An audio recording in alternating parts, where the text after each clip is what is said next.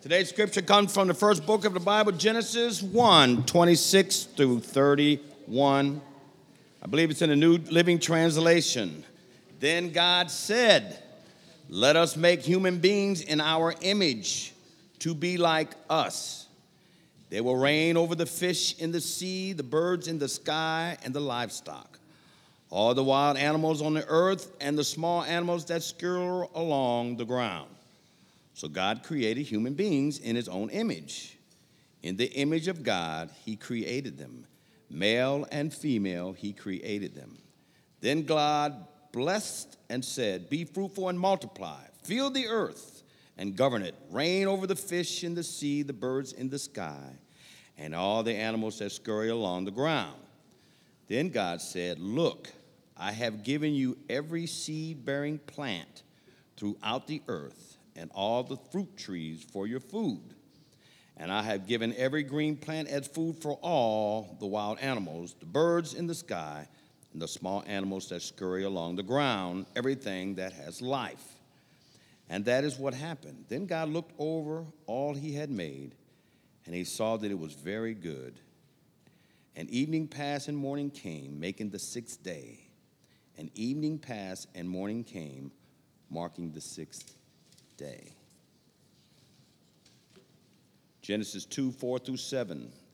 This is the account of the creation of the heavens and the earth. When the Lord God made the earth and the heavens, neither wild plants nor grains were growing on the earth, for the Lord God had not yet sent rain to water the earth, and there were no people to cultivate the soil. Instead, springs came up from the ground and watered all the land. Then the Lord God formed the man from the dust of the ground he breathed the breath of life into the man's nostrils, and the man became a living person. The word of the Lord. Thanks be to God. Thank you, Chip. As I mentioned earlier in the um, introduction of the service, I'm beginning a, a series of, of uh, teachings called Fearless and Faithful.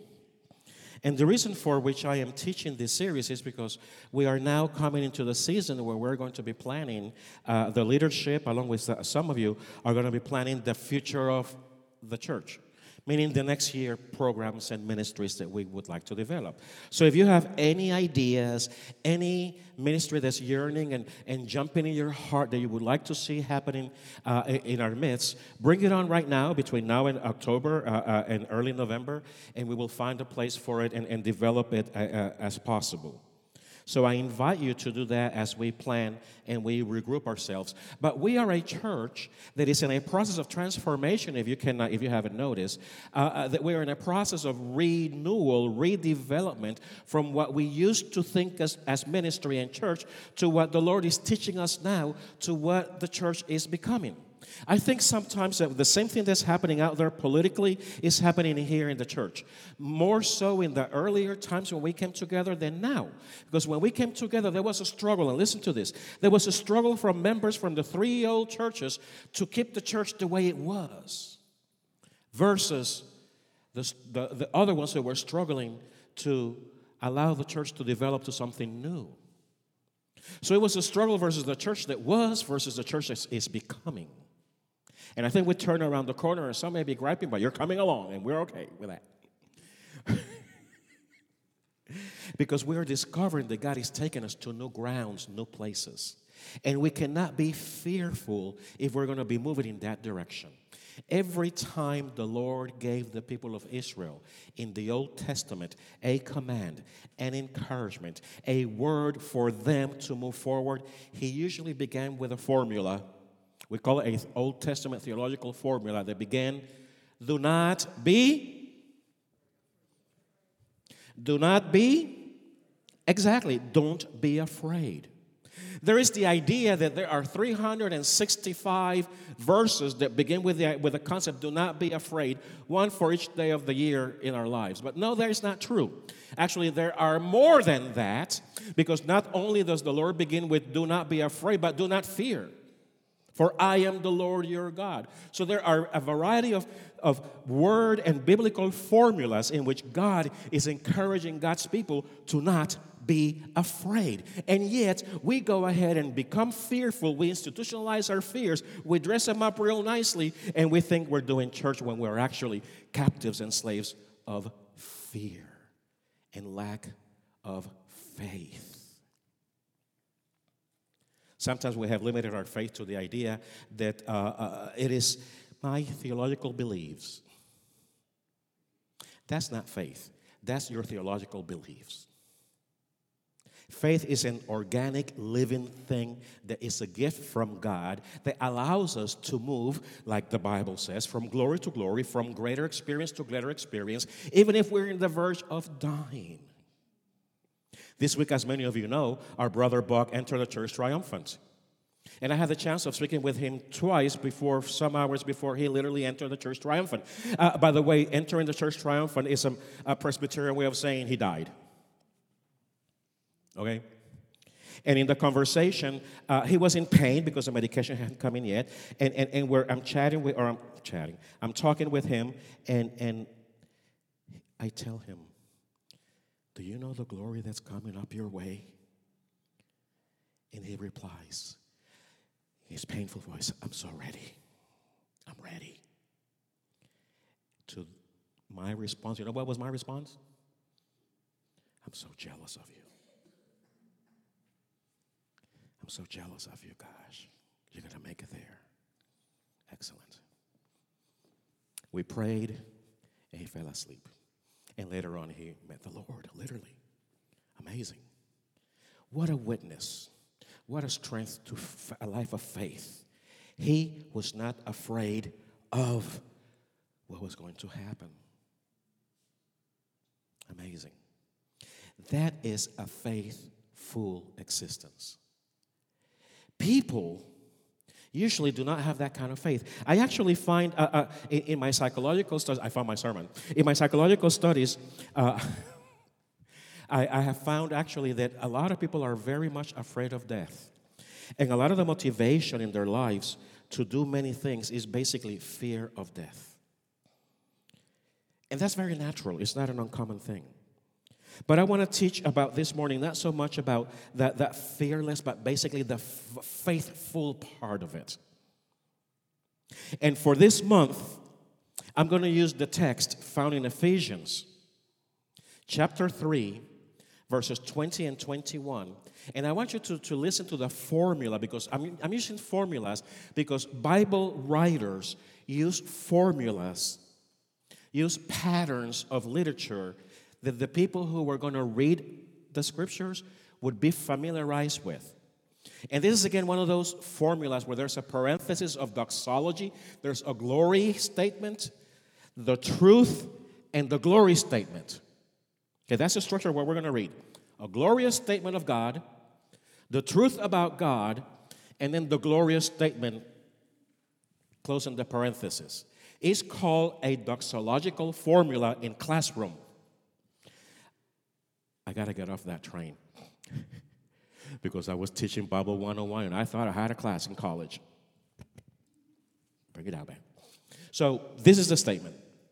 Listen to it. And if you have a calendar, if you have a calendar with you, it's right there on the top.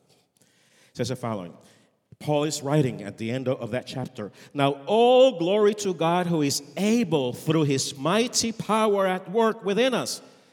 Parenthesis, listen to this to accomplish infinitely more than we might ask or think. That's the truth statement to accomplish infinitely more than we can ask. Another older translation says that we can ask or imagine. Remember that one? That's this text. That we can ask or imagine. And then the closing parenthesis glory to him, the church, glory to him in the church and in Christ Jesus through all generations forever and ever. Amen. So that's our verse for the month. And I invite you to read it, to think on it, to sit with it a while. Sit with a verse for a while, just two verses, and let them speak to you. Research them. You see, in, in this new worship series, what I'm trying to do is to, to teach us about a healthy shift from a regular existence to a healthier shift of a life of God. To begin the shift of, of one life to another, a life of fear, dominated by fear, to a life of faith, where fear paralyzes, fear brings procrastination, like I told you. Fear debilitates our energy. Fear lies to us constantly, and fear steals your blessing, your peace, and even your joy.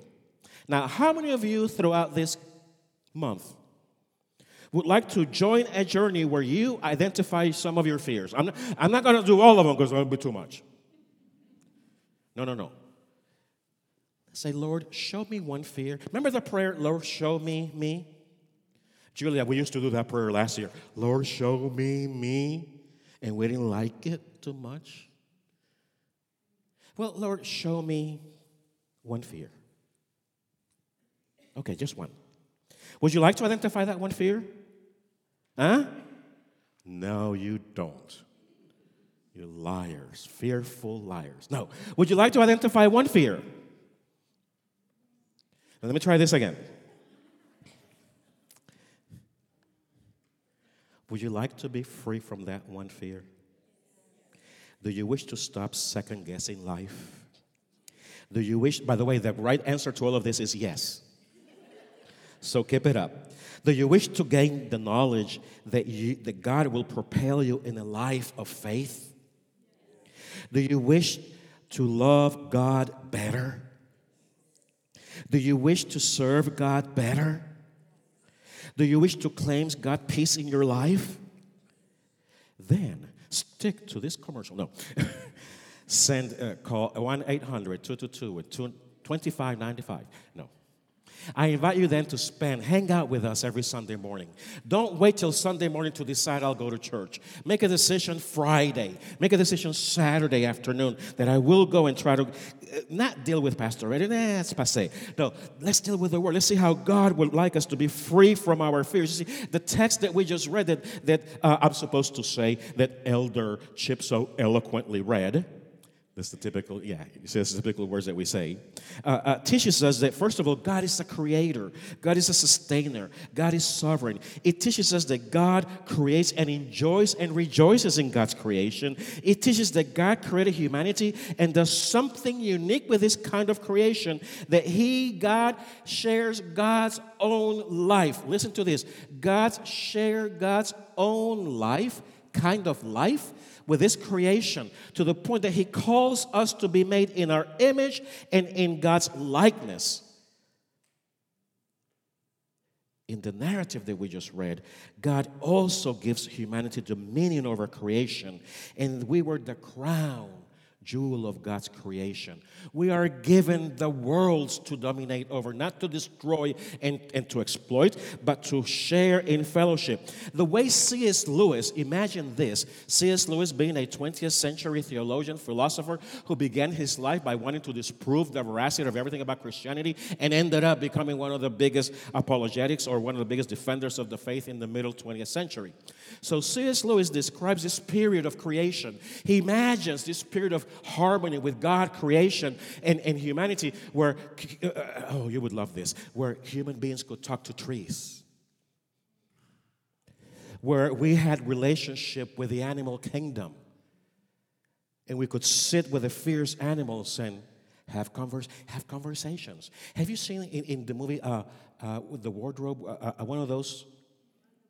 There is a scene where the trees get up and move from one place to another and they're worshiping God. When I saw that, I said, oh, that's that period between the creation and what we call the fall. Wow. What harmony in the creation, where no one was exploiting anyone, where everything was just perfect as God created everything to be. You see, God's creation is for us. This God gave His own kind of life to us.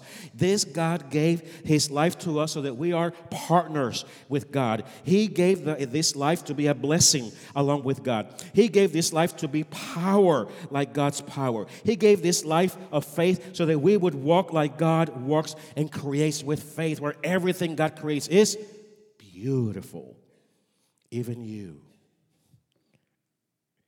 This God gives a life of dominion, not humiliation, of power and not fear. He gives us a life of purpose and significance, not mere existence. This is God's life.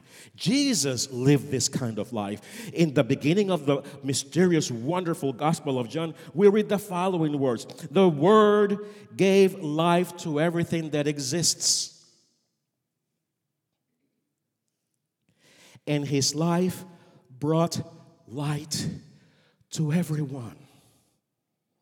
The following verse says the famous statement that somehow we disconnect from that verse. But it's talking about you and I. This is the life. That word was life, Jesus. And that Jesus gave us light. And then this light, guess what this light do, does in us? What is the result? What are the consequences of that light of the divine creator in your life and my life? Look at it. No, you can't. I got it here. the light shines in the darkness. And the darkness can never extinguish it. Not even death, not even pain would extinguish that light in Buck. You hear that? The light shines in your darkness. You have that light. You see how you can move from a life of fearfulness to a life of faithfulness.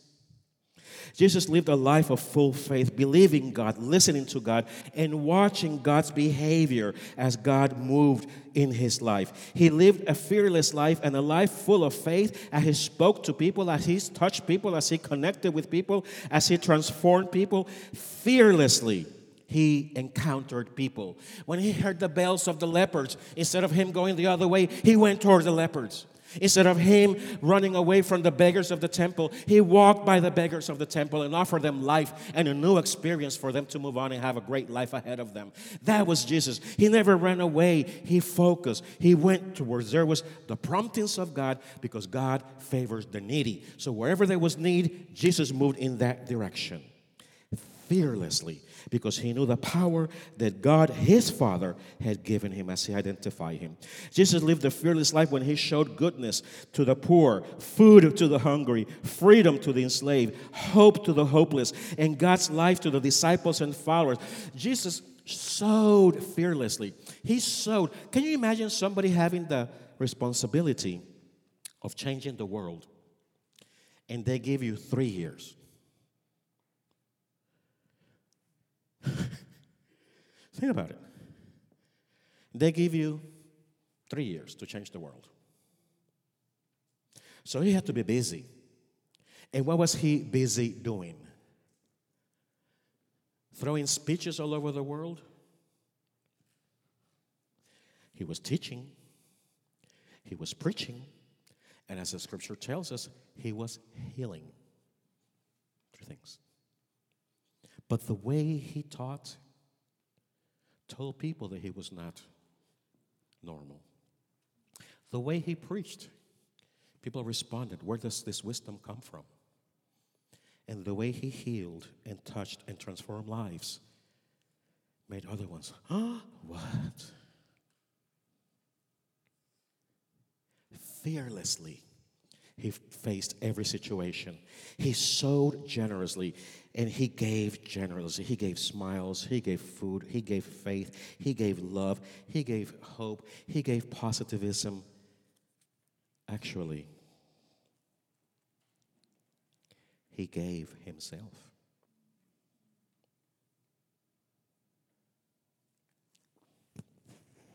As I said earlier, here at of Hope, we're experiencing changes and transformation.